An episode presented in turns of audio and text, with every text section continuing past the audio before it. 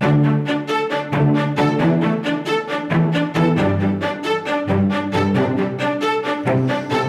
and welcome along to the Property Academy podcast. I'm your host, Steve McKnight. I'm Andrew Nicol. And today on the show, we've got an interesting topic for you. We are talking about interest rates. And look, we make that joke every time we talk about You, interest you rates. say that Andrew. my jokes are bad, and then you steal them, and then say that like they're your own.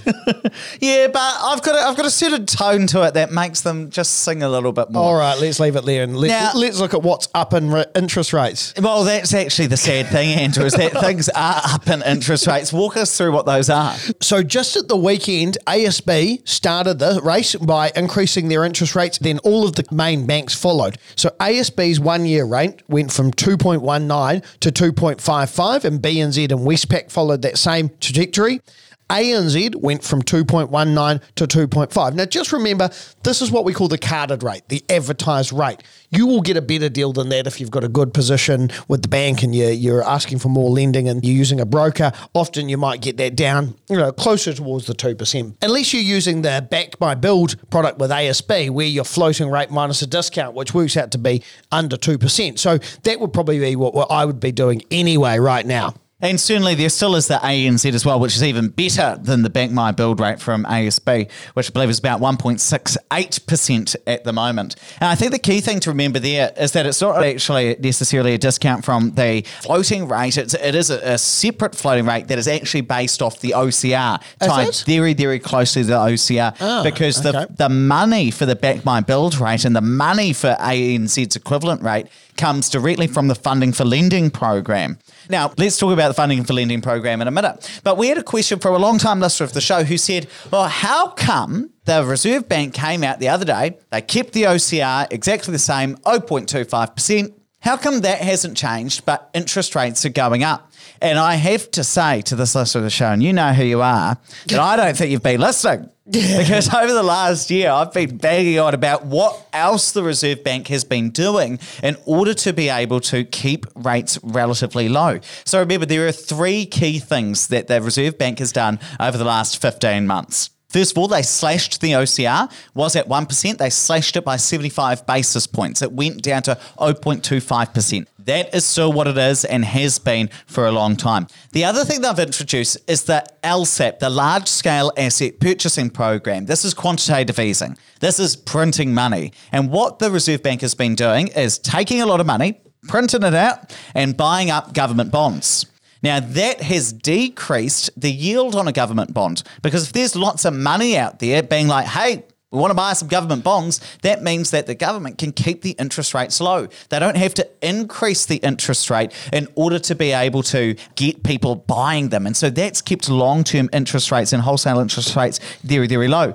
Other thing, funding for lending program. This is where the Reserve Bank again have been making lots of money available to directly give to banks to try and decrease those lending costs. And the banks, what they've been doing is using the funding for lending program to start things like the Back My Build and ANZ's equivalent product, where funding for new builds really, really cheap, 1.68%. So those are the three things. Now, what the Reserve Bank has done is they've come out and they've said, look, from late July, we are canning the LSAP.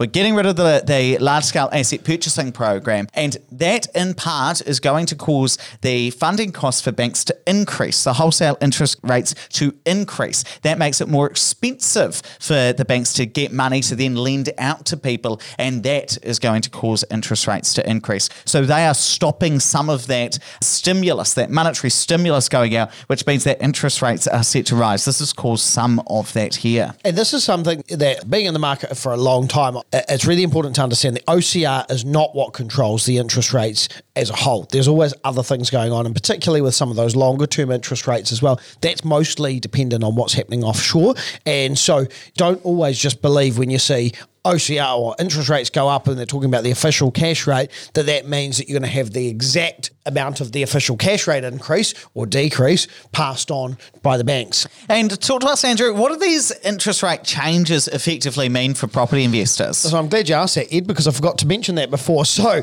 on a 600k mortgage, if it's on interest only, it's about between $36 and $40 a week extra that you're going to have to pay. So what that does mean is we are noticing a few more properties being negatively geared from day one, which again, it's not necessarily the end of the world. You know, if you're borrowing 100% of an investment, then yeah, okay, it's normal to put something in there. It does mean that, you know, if you're buying an existing property as a rental, by the time you factor in that 36 to $40 extra, and then the tax that you're going to have to pay on that interest not having that deductibility, it's going to have quite a big impact. Though one thing that I've got to say as well, Andrew, is it wasn't that long ago where interest rates were 4% and investors were still being active in the market. Well, and also, as rates go up, that's generally to slow down a housing market. So no one's complaining if they're topping up by $100 a week, if they're making $500 in growth per week. Now, let's just walk it through as well why these have started to increase as well. Because it's not just due to the LSAP, the large scale asset purchasing program, because remember, that's not ending for a week, but rates are already rising. Now, it's quite interesting that. Banks in New Zealand, about 60 to 70% of the money that they get to then lend out comes from term deposits. Now, what's been interesting is since the end of April this year, term deposit rates have been gradually rising. They've gone up from about 0.86 to about 1.2, depending which measure you're looking at. So they've gone up by about 40 odd basis points, 0.4 of a percent. Now, because banks have had to increase term deposit rates in order to get enough funding to then lend out, that's meant that their funding costs have increased. It costs more money for banks to get funds in so they can then on lend them. And because of that, hey, what's going to happen? They've got to put the rates up that they're charging you to take out a mortgage from the bank because the vast majority of it comes from those term deposits. So if term deposit rates go up because the banks need to attract more capital, more money in which they can lend out, then that is going to increase your mortgage rates as well because they need to incentivize people to actually bring them back on. And I think we do see that in terms of how much money is actually invested in term deposits. So it's quite interesting. February last year, there was about $171 billion, $171 billion invested in term deposits here in New Zealand. Now that's down 143 billion.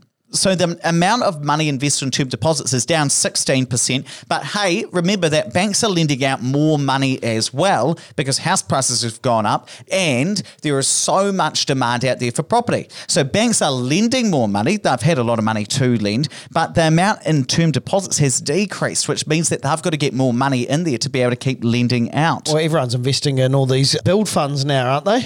Well, I'm not so sure about that. What I'm seeing actually is that people are just leaving that money liquid.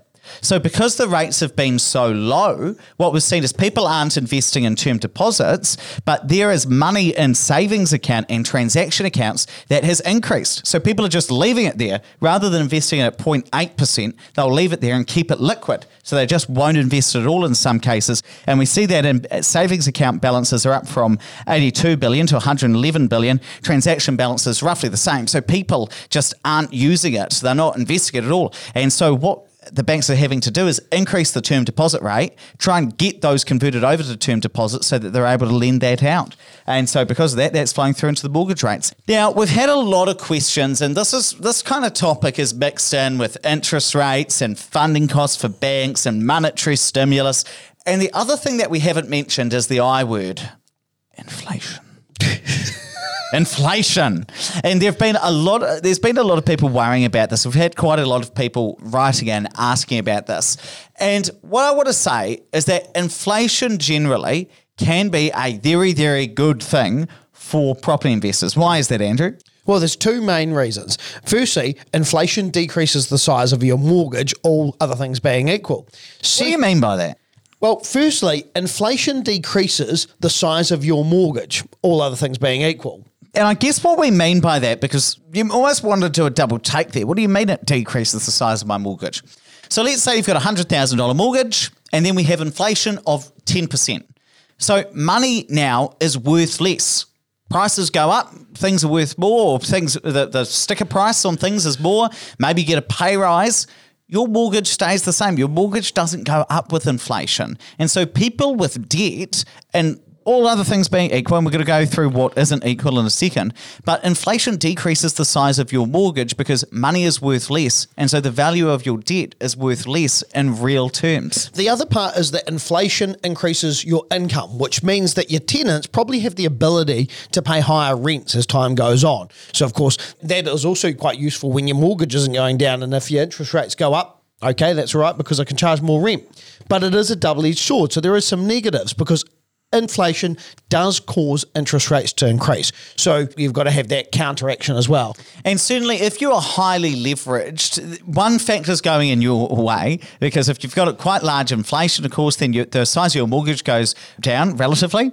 Unfortunately, of course, that does mean that your interest rate is potentially going to go up as well as the Reserve Bank starts to combat that inflation. Remember, they're trying to get it between 1% and 3%. We have been on the lower side of that recently, but if inflation does start to spiral, that's the point where we might expect them to start to fight it. Now, one thing that I do need you to be aware of is the difference. We're going to get a bit nerdy here, but I think if you're listening to this show, I'm probably among friends here. There is a difference. The closest you'll get to friends, yep. there is a difference between what we call headline inflation and underlying inflation. Oh, weird. What does that mean? So, headline inflation is what gets reported in the media. So, they might say inflation 3.5%, and it's above the Reserve Bank's target of 1 to 3%. There are a whole number of factors that could cause aggregate prices, so overarching prices, to increase relatively quickly. So if there are one-off shipping costs rising, uh, if there are one-off factors such as the increase in minimum wages, which are then passed on in the form of cafes putting up their prices and anybody who employs a lot of low-skilled, low-wage workers putting up their prices. Now, that would impact headline inflation. That would not impact what we call underlying inflation. And so what the Reserve Bank will also do is look at, well, okay, we've got overarching inflation, what actually happened to prices.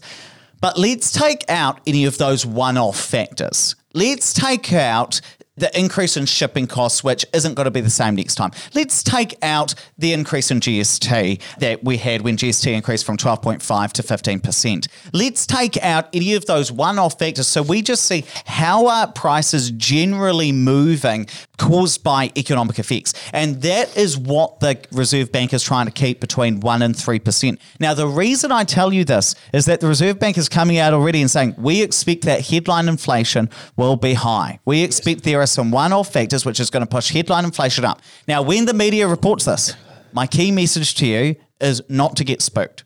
Is not to think that interest rates are going to go back up to 7% or 6% or some enormous number, because that's not what's going to happen. What's going to happen is that the Reserve Bank is going to look calmly at the underlying inflation rate, and if it starts to creep up above the 3%, if it starts to creep up around the 2.5%, that's when they're going to start to take more action to ensure that that comes back down. But the key thing is to listen to your old mate Ed old baby Tony over here. And remember, I love saying that. And just remember that there is a difference between headline inflation and underlying inflation. And tell your family, tell your kids, tell your best friends when you're at next at the PTA barbecue, because this is a message. Why have these people's best friends at the PTA barbecue, Ed? Parent Teacher Association. Yeah, yes, I know, but people have friends outside of that and, and your podcast fans. I mean, well, wherever, where else do people go? The cinema. the person. Oh, honestly, never go to a movie with Ed halfway through. We go, hey, do you know about headline inflation? Yeah, you know, when you have a chit chat to the people at the supermarket, the, the, the, the people scanning your groceries. Yep. Tell them. This is why I order online. well, let's wrap it up there. It's very important, kids. Rightio, let's wrap it up there. But please don't forget to rate, review, and subscribe to the podcast. Really helps us get the message out to more people. And hey, make sure you tune in tomorrow. Why is that? Because we're starting a new series where we're delving into how to become a property developer. So if you're interested in property development, we've got four awesome episodes for you. We're going to go through how to get the money, we're going to talk about how to find the first project, all of those kinds of things. It's going to be a fantastic series. And of course, tonight is the night. The deal goes live at 7 p.m. Wednesday, the 21st of July. Go to thedeal.co. I'm going to link that in the show notes. So tap a swipe over the cover art, link in there. It is going live tonight. I can't wait for you to watch it at 7 p.m. Make sure you tag us into your Instagram stories when you are watching tonight because I can't wait for you yeah. to see it.